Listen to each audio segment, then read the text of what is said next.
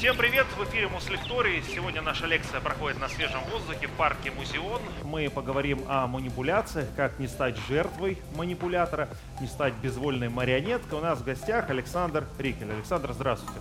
Здравствуй. Но вот все-таки, кто такой манипулятор? Как его распознать? Потому что я вас попросил перед началом эфира подвинуть стул и сказал, все, я вами манипулирую, но это не совсем манипулятор, оказывается. Да, это, конечно, было не манипуляцией. Надо уметь отличать манипуляцию от самой обычной просьбы. А если тебе всюду, всюду, всюду видится манипуляция, то задумайся, наверное, все-таки что-то не так. На самом деле, э, это, конечно, не просто. А, задачка нетривиальная, а, и действительно некоторые люди, ну, например, годами пребывают а, в отношениях с манипуляторами, и при этом, собственно, даже не могут их обозначить таким образом, да? А некоторых, некоторые манипуляции мы можем щелкнуть там, как орешки, и сказать, слушай, что ты мной манипулируешь, да? У манипуляции есть компоненты, это действительно, вот как и в случае, когда ты попросил меня подвинуть стул, обычное воздействие, да, ты что-то хочешь, чтобы я сделал, но тогда получается, что любая просьба, там, не знаю, вот, дай мне попить, пожалуйста, воды, да, или там, э, дай мне денег взаймы, вот, это можно посчитать как манипуляцию. Нет, это обычное такое воздействие. Чтобы оно стало манипуляцией, у него должно быть еще две черты. Оно должно быть скрытое, то есть, условно говоря, вот я бы захотел подвинуть сам стул, сделал бы это – а, и думал бы, что это полностью моя воля. Хотя на самом деле это все обеспечил каким-то образом коварный ведущий. Вот. Ну, конечно, это утрированный пример. Ну, а если вот разобрать этот пример на примере стула, то есть я бы да. ходил как-то ногой его немножечко э, подпинывал, э, всем видом изображал, что он стоит не там, тогда бы это была манипуляция? Ну, слушай, тебе должно было быть это выгодно, а, и при этом ты каким-то образом должен был преподнести эту ситуацию так, чтобы она была выгодна и мне. Mm. Да? А, хотя на самом деле, либо она мне не принесла бы ничего хорошего, а как, э, наверное, мы видим, стул теперь стоит так, что я вообще могу упасть назад, либо у меня были какие-то риски, но при этом я бы решил, что это супер крутая идея с твоей стороны, что я бы этот стул подвинул. Ну, конечно, это такой какой-то все-таки э, пример странноватый, да. Э, манипуляция должна, либо должна приносить вред, э, либо должна причинять некое насилие в том плане, что я не хотел это делать, а ты вот взял и заставил меня это сделать, при том таким образом скрытым, чтобы я еще и не понял, что э, это заставил меня ты. И в идеале, если э, ты хочешь э, научиться быть, э, значит, манипулятором мечты, я должен уйти отсюда с полным осознанием того, что какой же ты крутой человек, что э, как бы осенил меня вот этой идеей, чтобы я подвинул этот стул. Да? Хотя на деле для меня это не надо, мне это не выгодно, но я это сделал, это выгодно тебе. Ну то есть компоненты такие воздействия, скрытое воздействие, воздействие, причиняющее насилие или какой-то вред. И все это облекается, знаешь, в какой-то сценарий, в какой-то миф, какую-то сказку, в какую-то легенду, которая заставляет меня, по сути, твоими руками, э, э, меня э, своими руками творить то, что угодно твоей воле. А всегда манипулятор, манипулируя, вот в голове прокручивает такие сценарии, или он действует как-то по наитию и даже не, не понимая, что он наносит какой-то вред человеку, заставляя его что-то делать? Ну смотри, вот э, я, например, в своей практике, в тренингах, в лекциях, выступлениях, я очень часто сталкиваюсь с тем, что мне говорят, ну типа, Саш, погоди, э, ты так все расписываешь черными красками, как будто это какой-то криминальный сериал, а как же хорошие манипуляции, да, вот как же хорошие манипуляции? Ну, э, наверное, можно выделить класс так называемых педагогических манипуляций, э, когда, например, э, вы, допустим, очень... Э, э, у вас есть два варианта. Вы можете прийти и спросить своего, э, ну, например, трехлетнего ребенка, что ты будешь на завтрак. А, и, конечно же, он хочет на завтрак шоколадную пасту. И он хочет ее каждый день. И ты понимаешь, что это неправильно, да? А, а если ему скажешь, что ты на завтрак будешь гречневую кашу, то ты получишь скандал, недовольство и неприятие. Поэтому ты идешь на какую-то хитрость, и ты говоришь, скажи, пожалуйста, а что ты будешь на завтрак? Гречневую кашу? Или рисовую кашу. И ребенок понимает, что у него есть свобода выбора, что он сам взрослый свободный человек и выбирает гречневую кашу или рисовую кашу. Воздействие есть, есть э, скрытое, оно скрытое, есть вот этот миф или сценарий есть, но нет желания причинить вред. И поэтому эта манипуляция может быть, ну такой, она педагогической, условно позитивной. Но, конечно, обычно людям интересна вот самая жесть, э, когда э, нет желания причинить что-то хорошее, а есть желание либо причинить вред, либо, ну, как бы обмануть об несуществующей выгоде. Я вот пример с ребенком и с кашей. Тут же разные точки зрения, да, разные взгляды. Потому что э, для родителей это вроде бы безвредная история, а для ребенка же она вот может быть ну, невероятно вредна, потому что для него вред это вот не поесть э, эту пасту шоколадную. Получается, что не все так однозначно. Вот кто, где эта точка отсчета? Я понял, на чьей стороне ты в этом вопросе, вот, но э, смотри, э, на самом деле некоторые педагогические манипуляции э, могут приносить и психологический вред. Ну вот смотри, допустим, э, мама, которая искренне желает, чтобы ее ребенок был уже, давай, не четырехлетний, а, например, подросток, был самым лучшим, самым эффективным, самым классным, она все время э, пытается, как ей кажется, его мотивировать. Вот ты, наверное, знаешь, и зрители наши знают, что всегда есть вот этот вот э, сын маминой подруги, который всегда намного лучше, чем ты, он учится э, лучше, он успешнее, у него все идеальнее, чем у тебя.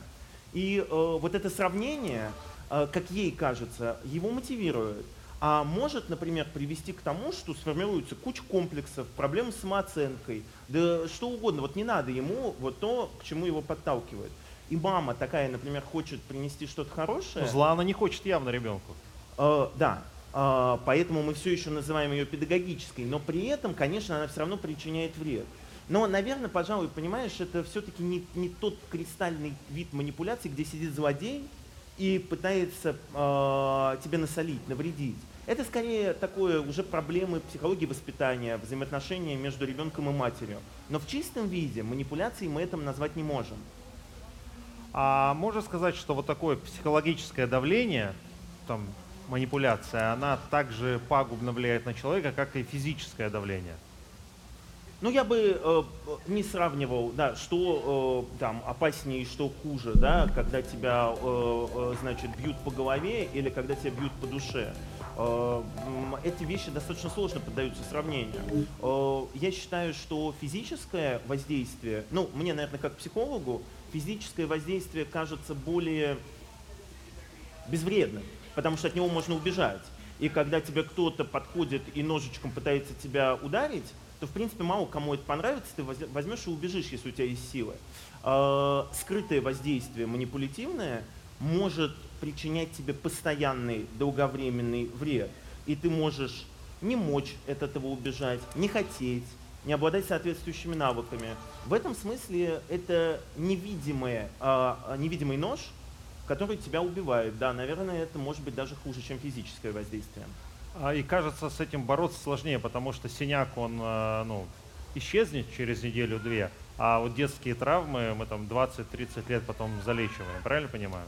В этом, у этого может быть долговременный эффект, особенно если манипулятор э, применяет, не знаю, не какие-то универсальные тактики. Ну, например, вот я хочу от тебя э, что-то э, добиться. Скажу, слушай, ну как же ты классно сегодня вот выглядишь, ты замечательно. Тактика а, подлизнуть.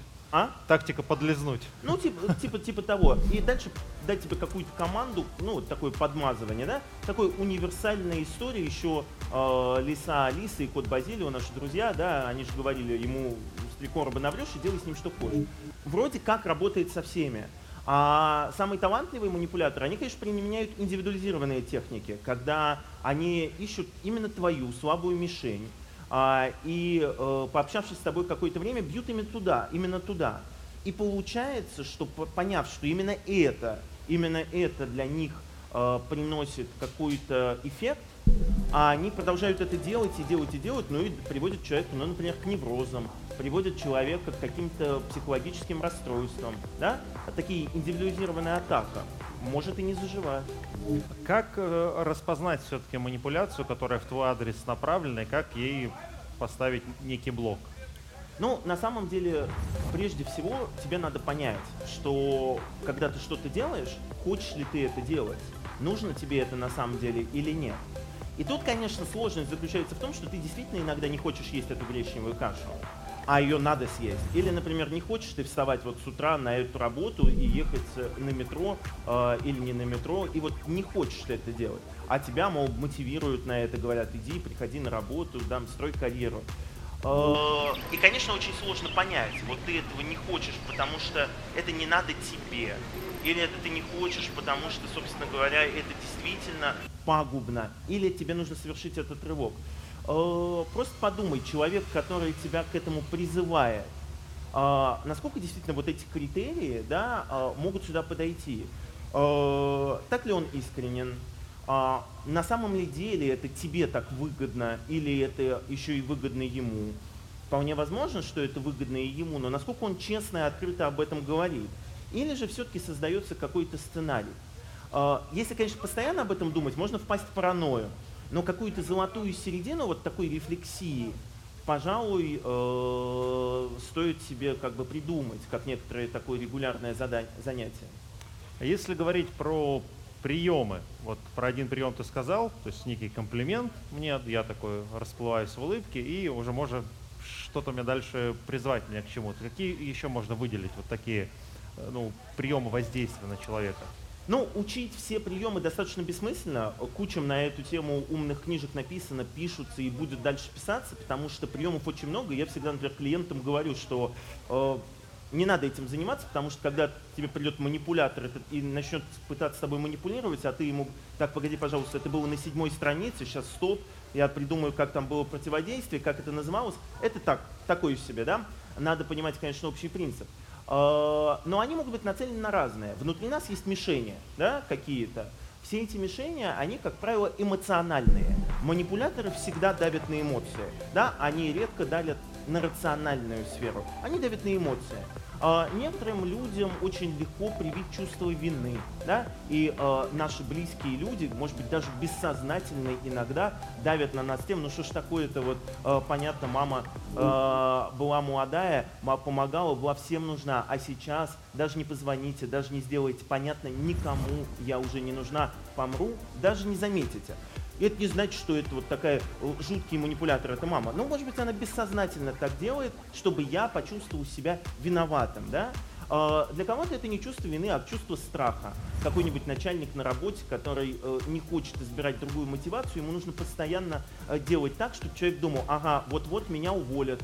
А, кто-то давит на чувство собственного достоинства. Ну ты ж пацан, ты что, не пацан что ли? Иди и сделай, что ты как баба. Да?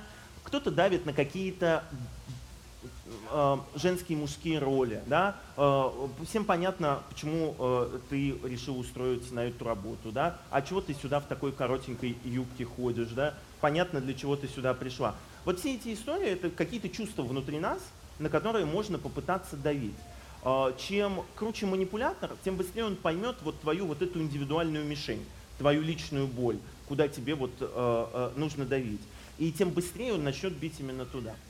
Если манипулятор бьет на эмоциональные да, вещи, то э, легче и сильнее э, попадание в эмоции положительные или в, в отрицательные. Потому что все примеры сейчас были как будто бы про отрицательные эмоции. А вот со мной первый пример про положительную. Ну просто ты человек хороший, поэтому я такой привел. Продолжаешь, да? Это же очевидно. Ну, Вообще в психологии известно, что отрицательные эмоции человека лучше побуждают к действию.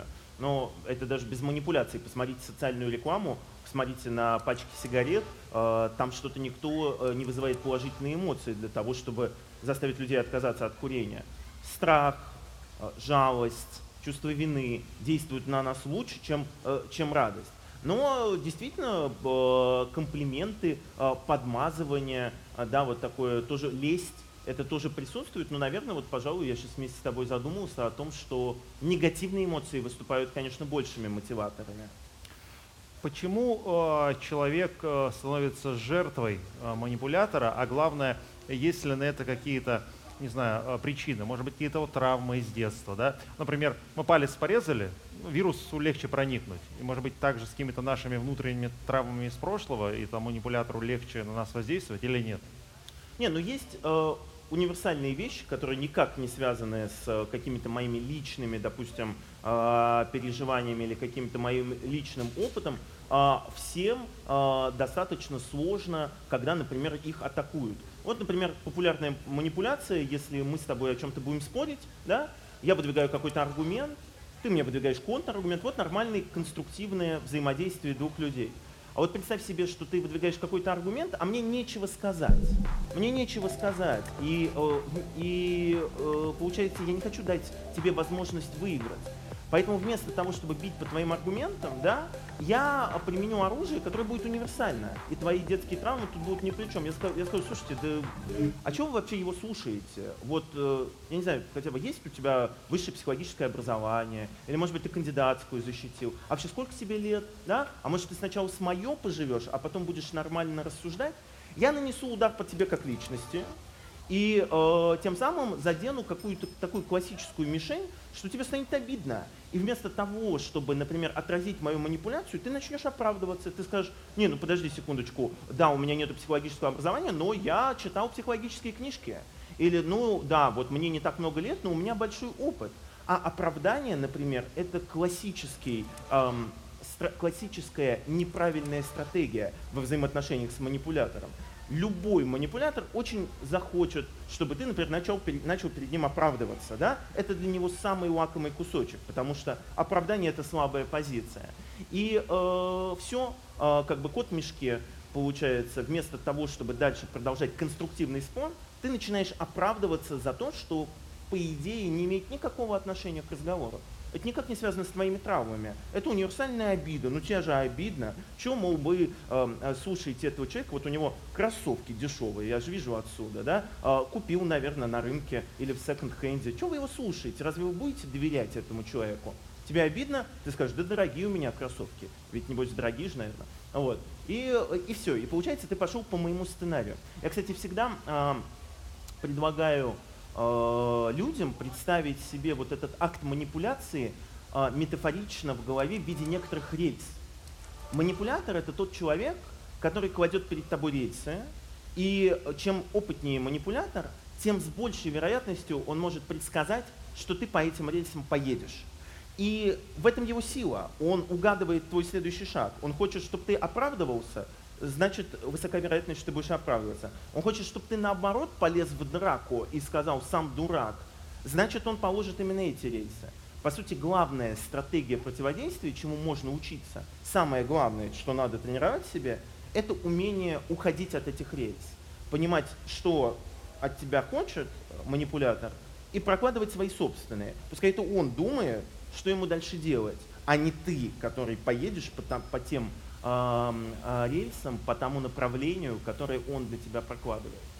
А если вот э, все-таки еще говорить про жертв манипуляции, да, про тех людей, кто им подвержен, а можно ли по какому-то не знаю, психотипу человека, там, внешнему виду, возрасту, полу, возможно, сказать, что он больше, воз, э, возде, э, больше подвержен манипуляциям, либо меньше?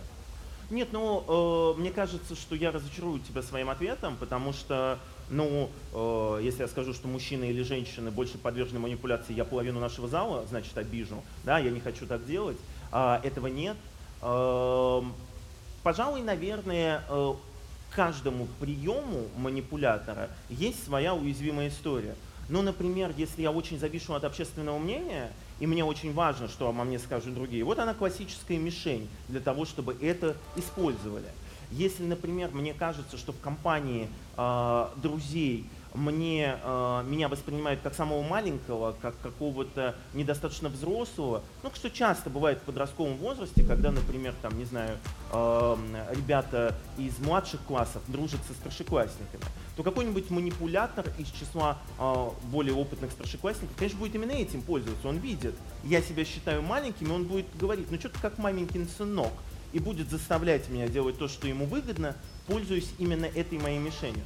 Но сказать, что есть какой-то человек, вот, который идет, и по нему видно, что он становится жертвой манипулятора, да, э, ну это, наверное, будет излишним упрощением. Так не бывает. Нет, я хотел сказать, что бывают же психотипы людей, да, там, холерики, там, сангвиники, бы еще ошибиться. Может быть, вот хотя бы исходя из психотипа на человека легче воздействовать, либо хуже. Может быть, там стрельцы легче поддаются манипуляции. О, Господи. Ну, это я шучу. Нет, не, не, пожалуйста, не надо. По психотипу хотя бы людей. Сейчас еще будем карты Таро раскладывать, да, я так понимаю, у тебя приготовлены. А, значит, э, ну смотри, э, пожалуй, э, наиболее, это не коррелирует э, с интеллектом, это э, слабо коррелирует с э, некоторыми э, личностными чертами, хотя есть, наверное, такая личностная черта, которая называется макиавиализм по имени известного мыслителя Никола Макиавелли.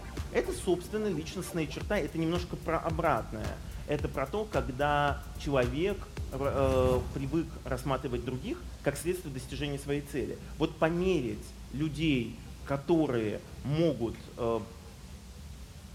с большей вероятностью осуществлять манипуляции, можно. А, чтобы найти какого-то универсальную черту, отличающую за подверженность манипуляциям, но это все-таки сложнее. Потому что это могут быть как умные люди, так и глупые. Уж тем более как меланхолики, так и сангвиники. Да? В каждом случае это будет что-то свое. Что мы можем делать как психологи, это диагностировать индивидуальные мишени. То есть понимать, окей, вот, например, я про себя знаю, что э, мной легко, вот сейчас вот на, на, на, на всю на Москву, признаюсь, значит, если вы хотите мной манипулировать, то легче всего у меня вызвать чувство жалости. Это моя индивидуальная мишень.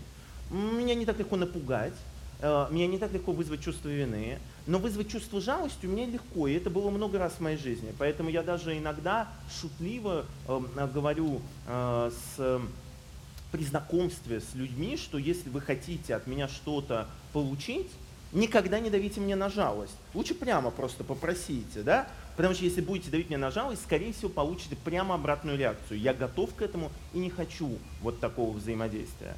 А, вот сказал, да, что эти мишени можно найти у себя и проработать их э, с психологом, правильно? А, их можно проработать еще до того, как ты подвергся уже манипуляции. Их можно найти вот у человека, над которым даже не манипулировали, заранее к этому подготовиться, или уже после того, как тобой проманипулировали, проманипулировали, у тебя была какая-то травма, и ты уже, исходя из этого, находишь эти мишени в себе. Не, ну я не хочу никого пугать, что надо брать и заранее готовиться, ведь э, мы же к врачу идем, когда заболит живот, а не заранее думаем, ага, давайте-ка мы все будем каждый день обследовать э, и ждать, что он у нас заболит, да? Э, манипуляции естественный вид взаимодействия. Нами манипулируют там постоянно, каждый день, в каких-то ситуациях. Э, ничего страшного в этом нет. Э, кто-то делает это чаще, кто-то кто-то кто-то реже. Просто если ты замечаешь, что ты регулярно попадаешь, э, у тебя есть любимые грабли, с которыми ты ходишь, кладешь их перед собой и постоянно на них наступаешь. Наверное, имеет смысл задуматься, а почему так происходит, да? Но в то же время, если ты вдруг оказался в ситуации, что тобой кто-то проманипулировал а, где-нибудь в общественном транспорте, а, значит, какая-то бабушка вызвала у тебя чувство жалости, а при этом оказалось, что это какая-то схема просто связанная с тем, чтобы ты дал ей денег и так далее, ну, наверное, не стоит сразу же бежать к психологу и говорить, что ты, мол, как тряпка, и тебе надо что-то с собой срочно сделать. А, все, что тебе, как сказать-то, а, надо посмотреть, насколько вообще твоя жизнь в данной ситуации доставляет тебе дискомфорт в виде этого взаимодействия. Может, у тебя все хорошо. Кстати, может быть, есть те, кому нравится, что ими манипулируют. Для них это не дискомфорт, они готовы быть, ну, условно, да, мы назовем это там тряпкой, да, а, и человеку в этом положении нормально живется, тогда ему не нужно эти вопросы решать, получается? Ты знаешь, это очень философский вопрос. Э, мне часто его задают, например, на тех же тренингах и говорят, ну, слушай, да, вот я знаю, там мой а, начальник а, манипулирует мной. Мне это выгодно и удобно, я это знаю, я ведусь на это, потому что я ему доставляю этим удовольствие, ну и класс, да. А, или вот у меня муж, ему надо все время говорить, что он прав, а, все время как-то его хвалить. А, а, от этого я получаю только выгоду, и здорово, я даже вот этого хочу, да, вот таких вот отношений. Но э, философский вопрос, ребят, на самом деле я говорю, человек, когда он тобой манипулирует, он тебя ставит намного ниже себя. На мой взгляд, пребывать в отношениях, где тебя не уважают, а манипуляция – это безусловное неуважение, да? это специфический вид удовольствия. Помимо этого, Многие из таких людей, давайте будем честны, и пускай они на меня не обижаются, но многие из таких людей просто выбирают это как некоторый защитный механизм. Они не хотят ничего менять в своей жизни, они не хотят бороться за конструктивные отношения, они не хотят понять, что бывают здоровые отношения, где манипуляция сведена к минимуму, они не познали радость вот таких отношений и очень боятся потерять то, что у них есть. Поэтому они обманываются, они говорят, да мне же так классно, мне круто, мне нравится, когда это происходит, и э, это позволяет им и дальше ничего не делать, пребывая в таких, ну, как модно сейчас говорить, токсичных, токсичных взаимодействиях. А, мы чуть-чуть про детей вначале поговорили, да, про кашу, а, но как все-таки понять в воспитательном да, процессе и найти эту грань между строгостью и вот манипуляцией, потому что ну, не хочется манипулировать ребенком, но при этом воспитывать его без этого. Но надо, чтобы он ел не только сладости. Да. да? А, ну, слушай, мне кажется, об этом надо, конечно, больше поговорить все-таки со специалистами по воспитанию, по возрастной психологии. Но ответ, который, мне кажется, он очень простой, он как бы следует из э, определения манипуляции. Ты э, сори, сейчас будет пафосная ванильная мысль, но а, манипуляция и любовь слабо совместимая. Любовь — это принятие, это уважение, это не обман, да? А, если ты регулярно выстраиваешь свои отношения на обмане, да, то помимо того, что это плохо с моральной точки зрения, но ты еще и понимаешь, что твой ребенок, он же развивается. В какой-то момент он это поймет, поймет про предыдущее, и, ну, а, кто сказал, кто сказал, что он тебе не предъявит за это? Предъявит и будет прав, да? А ты будешь э, плакать и говорить, что я же это делаю из лучших побуждений, а для него это будет признаком того, что это были всегда некоторый вид э, скрытого воздействия, неуважительного воздействия. А почему жертва, она порой э, манипулятора оправдывает, да, вот к предыдущему чуть вопросу вернуться? То есть ну, мне кажется, я уже немножко про это сказал. Быть жертвой э, в отношениях, ну, я кратко повторю, да, mm-hmm. быть жертвой в отношениях может быть удобной позицией. Э, во-первых, по двум причинам. Первое, еще раз, да, она позволяет тебе ничего не менять в своей жизни, Э, ну, например, пресловутые э, выражения народной мудрости «бьет, значит, любит», да? Если подойти к ним с позиции психологической трактовки, то, ну, как бы достаточно сложно провести причинно-следственную связь, что если бьет, то значит любит. Откуда тогда берется такое выражение? Да, наверное, рискну предположить, что, наверное, это то, как мы обманываем себя, и тем самым пытаемся доказать себе, что мы не должны уходить, прерывать а, вот эту вот историю. Это первый а, момент.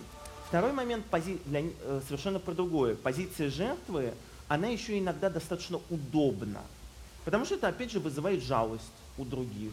Это позволяет тебе все время а, находиться в позиции чего-то просящего. Да?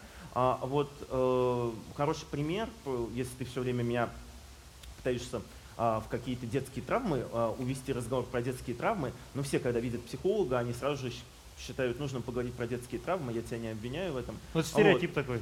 Ну вот, так вот, ну давай еще немножко про детские травмы. Вот, допустим, представьте себе, э, что у вас такой жесткий э, авторитарный отец, и с самого детства, чтобы, который считает, что тебя надо, что э, ребенка надо воспитывать, допустим, исключительно в строгости, и главное это его не избаловать, да? И единственный вариант для тебя в детстве чего-то там добиться, это было, например, плакать, да, вот ты плачешь, ты как, каким, в какой-то момент, дети же самые лучшие манипуляторы, а они быстрее всех понимают, как можно добиться чего-то от мамы с папой. И вот в какой-то момент этот трехлетний ребенок, перепробуя разные варианты, он вдруг понимает, что если он заревет, то конфетка, она будет его, да, и, а потом он понимает, что это вообще единственный способ коммуникации, который приносит ему, э, приносит ему результат. Этот результат закрепляется. И потом уже, не знаю, у 30-летней девочки э, абсолютно бессознательно, абсолютно неожиданно для себя, она это явно не рефлексирует.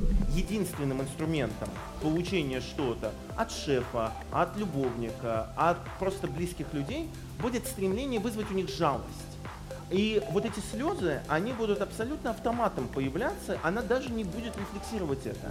И вот эта позиция жертвы, жертвы, она будет приносить плоды, она будет удобна. И, конечно, она даже не захочет, она или он, э, чтобы никого не обижать, не захочет выходить из этих отношений, потому что это выгодно, это удобно. Так что, может быть, разные причины, почему человек хочет быть э, жертвой.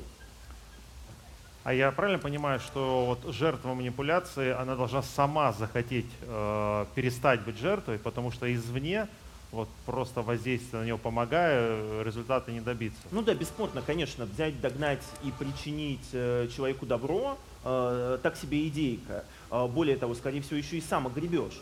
Потому что многие жертвы в этой ситуации, конечно, где-то подспудно понимают, что что-то не так, но, наверное, всем, всем известно, что когда ты э, не хочешь что-то в себе менять или в своей жизни менять, а где-то есть лучшая подруга, мама э, или просто человек, который что-то советует и говорит, вот, открой глаза, то ты еще с некоторой вероятностью начнешь этого человека больше не любить, э, опять же, для того, чтобы сохранить свою стабильную, вот эту хрупкую, извращенную, э, но очень комфортную для тебя картинку мира манипулятор. Про него, вернее сказать, что он э, грамотный психолог или он э, психически там, неуравновешенный больше человек?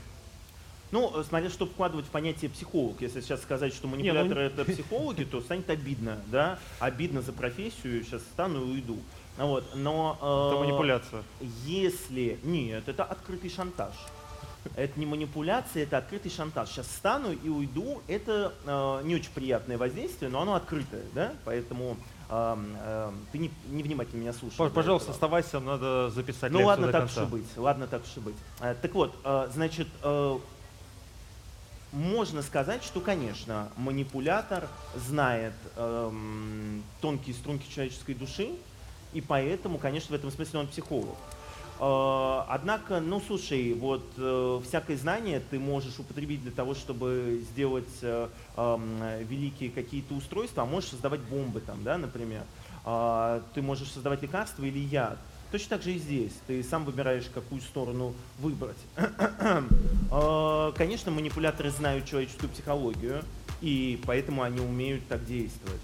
Но оправдать это тем, что они мудрые психологи, ну это как-то язык не поднимается. Ну вот есть такое выражение, да, расхожее достаточно, что жертва, она сама виновата.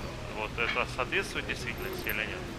Ну, мне кажется, крайне опасно играть в такие выражения, потому что э, именно с таких выражений начинается оправдание э, любого насилия, да, э, физического насилия, э, сексуального насилия, э, просто отношений, которые действительно можно, конечно, описать в логике спрос рождает предложение. О чем, мол, ты жила с таким, э, значит, э, человеком 10 лет, это терпела, и вот сейчас вот это вот вспомнила.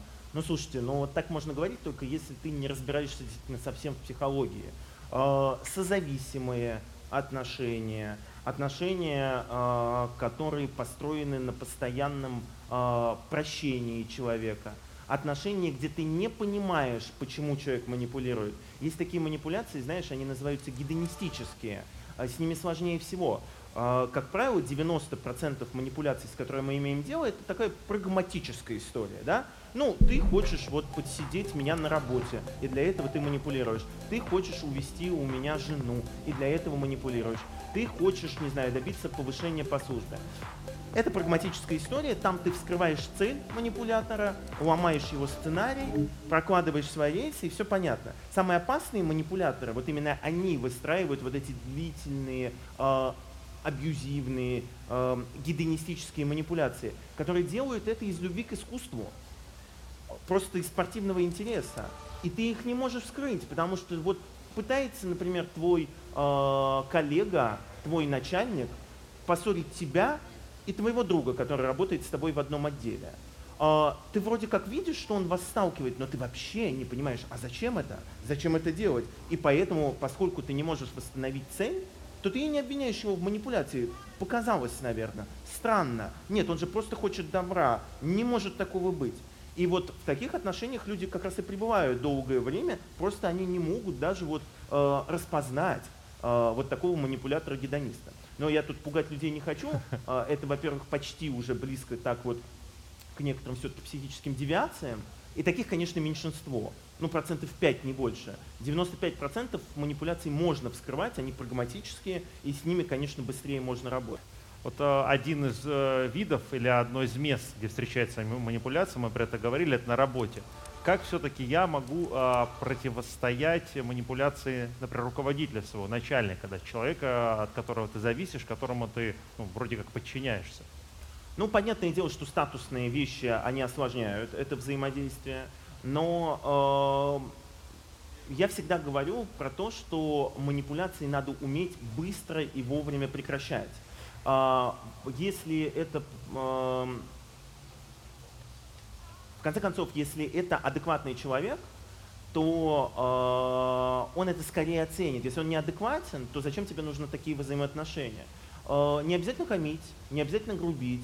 Э, я всегда говорю э, на, э, ну вот клиентам там, на тренингах, я всегда говорю, послушайте, если вы, например, не можете вот взять и проложить собственные рельсы, если вам сложно, там, не знаю, придумать этот сценарий какой-то свой, никто не мешает вам сказать простую фразу, которую, от которой, ну, действительно, как бы кажется, ну, а что ты, Рики, предлагаешь какую-то элементарщину. Самое простое, что ты должен сделать, это если тебе не нравится, попросить так не делать. Причем не обязательно хамить, хлопать дверью. Э, я знавал ситуации, когда э, руководитель полюбил, ну, допустим, троллить подчиненного публично на совещаниях. Он, в принципе, не вкладывал в это какого-то жесткого вреда. Но он увидел, что подчиненному это хорошая музыка, да? Значит, он увидел, что подчиненному это неприятно, что он реагирует на это, да? А, и, в принципе, для него казалось это невинной шалостью. А человеку неприятно, ему бог, его троллят, ему все время намекают на какие-то недостатки, да? А, и он каждый раз злится, знаете, вот это вот, когда ты думаешь, а, не, мог, не смог найти правильного ответа, а потом такой лежишь в постели вечером, думаешь, блин, вот надо было вот так ответить. Нет, черт, вот так надо. Придумаешь вариант, но уже прошло 20 часов, а ты э, сражаешься с ветряными мельницами.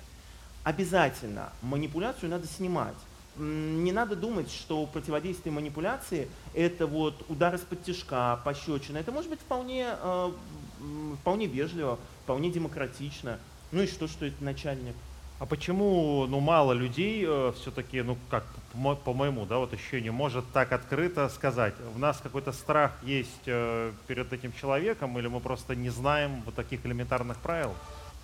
А, на самом деле многие манипуляции, ну вот есть манипуляции совсем коварные, жесткие, а многие манипуляции, они, ну как бы внешне-то и кажутся безобидными. Ну вот посмеялись, да, а, например. А, ну вот, э, допустим, а, подшутили на то, что человек а, а, взятки берет, да, допустим. Так пошутили же просто, да, ничего ж такого. А как в этом анекдоте? Пошутить-то пошутили, все посмеялись, но э, ложечки нашлись, а осадочек остался и за человеком закрепляется такое, ну вот некое клеймо. То, что сначала кажется безобидным, потом закружится в снежный ком. А ты спрашиваешь, почему мы сразу не реагируем? А просто потому что, ну шутка же, шутка, и все, что я буду реагировать, да? Душнить, да? Еще одно э, модное э, словечко. Что я буду таким вот главным душнилой, всем смешно, я буду говорить, пожалуйста, так не делайте, да? Или э, что, вот, э, ну, спор какой-то, и действительно в этом споре человек пользуется неконструктивными приемами. Ну что, я буду душнить и ему говорить, нет-нет-нет, давайте вот конструктивно спорить, да? Не надо так. И вот этот самообман, что нам неловко противодействовать манипуляции, потом приводит к тому, что а уже что, а уже поздно, да, надо было, как говорится, а раньше надо было, да, потому что это уже превращается вот в этот снежный ком, и этому уже сложнее противостоять. Но это же где-то рядом с отстаиванием своих границ, так понимаю, да? Потому что тоже задача научиться их правильно отстаивать. Я знаю вот некоторых манипуляторов, они, если мы говорим о типах манипуляторов, то есть очень многие люди представляют манипулятора как э, человека такого злобного, с искаженным э, гримасами лицом. Я даже иногда прошу людей эм, рисовать значит, манипуляцию, чтобы посмотреть, как они ее себе представляют.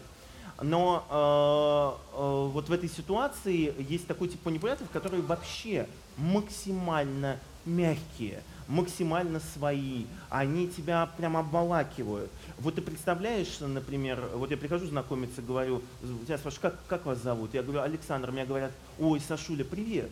Переходят на «ты», э, обнимают тебя, значит, могут потрепать по плечу. И вроде такие вот прям няшечки-няшечки, да? А потом они легко, например, это используют для того, чтобы дальше закрепить свой статус. С одной стороны, вот как бы показали себя мягким таким своим парнем, да, а, а, а потом как-то незаметно это приходит к тому, что тебя обесценивают, твой статус становится как бы ниже. А, и в этом смысле вот эта вот мягкость да, играет какую-то ну, непри, неприятную роль. И как-то неловко даже сказать, ой, слушайте, вы знаете, давайте, давайте на вы, да, давайте на вы. Или, э, слушайте, давайте все-таки не Сашуля, не Сашенька, давайте вот Александр меня зовут. Ну что ты, душнил какой-то? Нет, конечно, они этим пользуются, а после этого приходят уже следующие стадии. Александр, а, да, как? перейдем на вы, да, я правильно Да. понял? Перейдем на вы. а, вот еще все-таки про противодействие. А, Зачастую да, не хватает э, жертве банально сил сказать нет. Просто одно короткое слово, да, о чем мы говорили. И э, непонятно, как научиться, да, вот этому простому слову нет. Есть какие-то приемы? Это один из очень частых запросов. Э, На самом деле я иногда даже задаю вот людям вопрос. Вот скажите, пожалуйста, вот есть разные виды там воздействия на людей. Человека можно о чем-то попросить, да, можно там ему приказать и так далее. Вот вам как, как вам кажется, спрашиваю я, вот что лучше вообще, вот что более токсично, просьба или отказ? И я очень часто слышу от людей, что просить это нормально, а отказывать это хуже, чем просить. И э, потому что отказ ведет к конфликту, отказ это деструктивно. Я спрашиваю, а почему? А почему отказывать это хуже, чем просить? Вот те люди, которые э, играют со мной в эту игру, и когда им- я им говорю, ну вот расположите вот эти разные варианты там, воздействия, там, манипуляции, приказ, там, вот разложите на какой-то прямой, э, где там будет просьба и отказ. И если просьба и отказ находятся рядом, то я считаю, что это максимально здоровая история. Потому что э, даже на уровне этики, на уровне философии, вот я тебя о чем-то попрошу, да, у тебя есть абсолютное право мне в этом отказать. А если человек считает, что попросить это нормально, а вот отказать это уже плохо, все, вот она потенциальная жертва манипулятора. Человек, которого почему-то в детстве научили, что отказывать это невежливо, да, например. Отказывать нельзя. А если просьбу аргументировано, то тогда вообще не надо отказывать. Это очень важный навык, который надо на самом деле достаточно долго себе прорабатывать, что говорить нет точно так же уместно, как и говорить да. И что человек, когда тебя просит, да, у него он должен подразумевать право сказать нет. Я всегда говорю, например, что э, вот как отличить обычную просьбу от манипулятивной. Э, если я тебе попрошу, слушай, а ты можешь мне э, там одолжить денег, например, да, вот, то что это, просьба или, мани- или манипулятивная просьба? Человек, который относится к тебе не как к средству достижения своей цели, он всегда понимает, что не надо ставить другого в неудобное положение. Он должен преподнести свою просьбу так, чтобы отказать было возможно. Это уважение, это нормальные человеческие отношения. А если я тебе скажу, ну понимаешь, в чем дело? Конечно, ты можешь мне отказать, но если честно, есть мне сегодня будет нечего, да и детям моим тоже трем, четырем, пяти нечего, да и завтра, но есть, но ты отказывай, конечно, отказывай, да? А манипулятор выстраивает такую дорожку, по которой, ну вот эти рельсы, по которой тебе нельзя не поехать. И вот, э, ну что можно сказать, Э, люди, которые, если ты распознаешь вот именно такой тип э, воздействия, беги от него, беги от него, показывай, что ты это понимаешь, вскрывай эту манипуляцию, ломай вот этот вот сценарий. А если ты понимаешь, что человек с уважением к тебе относится, ну что ж, тогда уже сам думай, готов ты соглашаться с этим или действительно тебе надо отказать. Ну, а я могу научиться самостоятельно говорить это нет, или это все-таки проработка, ну, в большинстве случаев со специалистом? Нет, ну слушай, с одной стороны, так хочется рекламировать психологов и говорить, вот психологи молодцы, да, сами вы ничего не можете. Конечно, я думаю, что глубоко думающие, э, рефлексирующие люди а, могут и самостоятельно, да, вот это осознавать. На самом деле это все дело тренировки. Распознание манипуляций, противодействие манипуляциям, умение говорить нет. Просто тренируйтесь, да, следите за собой, и тогда все будет нормально. Э, Последний вопрос хочется задать от нашего режиссера. Его э, девушки многочисленные постоянно просят э, купить им телефоны, всякие цацки. Это они манипулируют или... Или стоит покупать? Да. А, Я понял, но я не знаком с режиссером и с его девушками, поэтому я даже не знаю, какую стоит э, занять э, а, сторону. А, но эм, если они э, Они делают- обещают ему взамен любовь. Они обе- а, ну тогда, конечно, надо покупать, естественно. Э, Что ж ну, ты сразу не сказал? наверное, он мне не говорил. А открытые отношения, это же прекрасно. Хорошо. А, спасибо огромное. Э, мне кажется, такая интересная тема. Я сам немножко задумался, да, как, как я вот этот троллинг э, периодически в жизни применяю. И сейчас послушал, понимаю, что, наверное, некоторым людям это не очень приятно. Ты теперь встанешь на путь истинный, надеюсь? Нет. Я встану и, и просто уйду. Бесполезно прошло. Да. Спасибо большое Спасибо. А, да, за участие в нашей программе.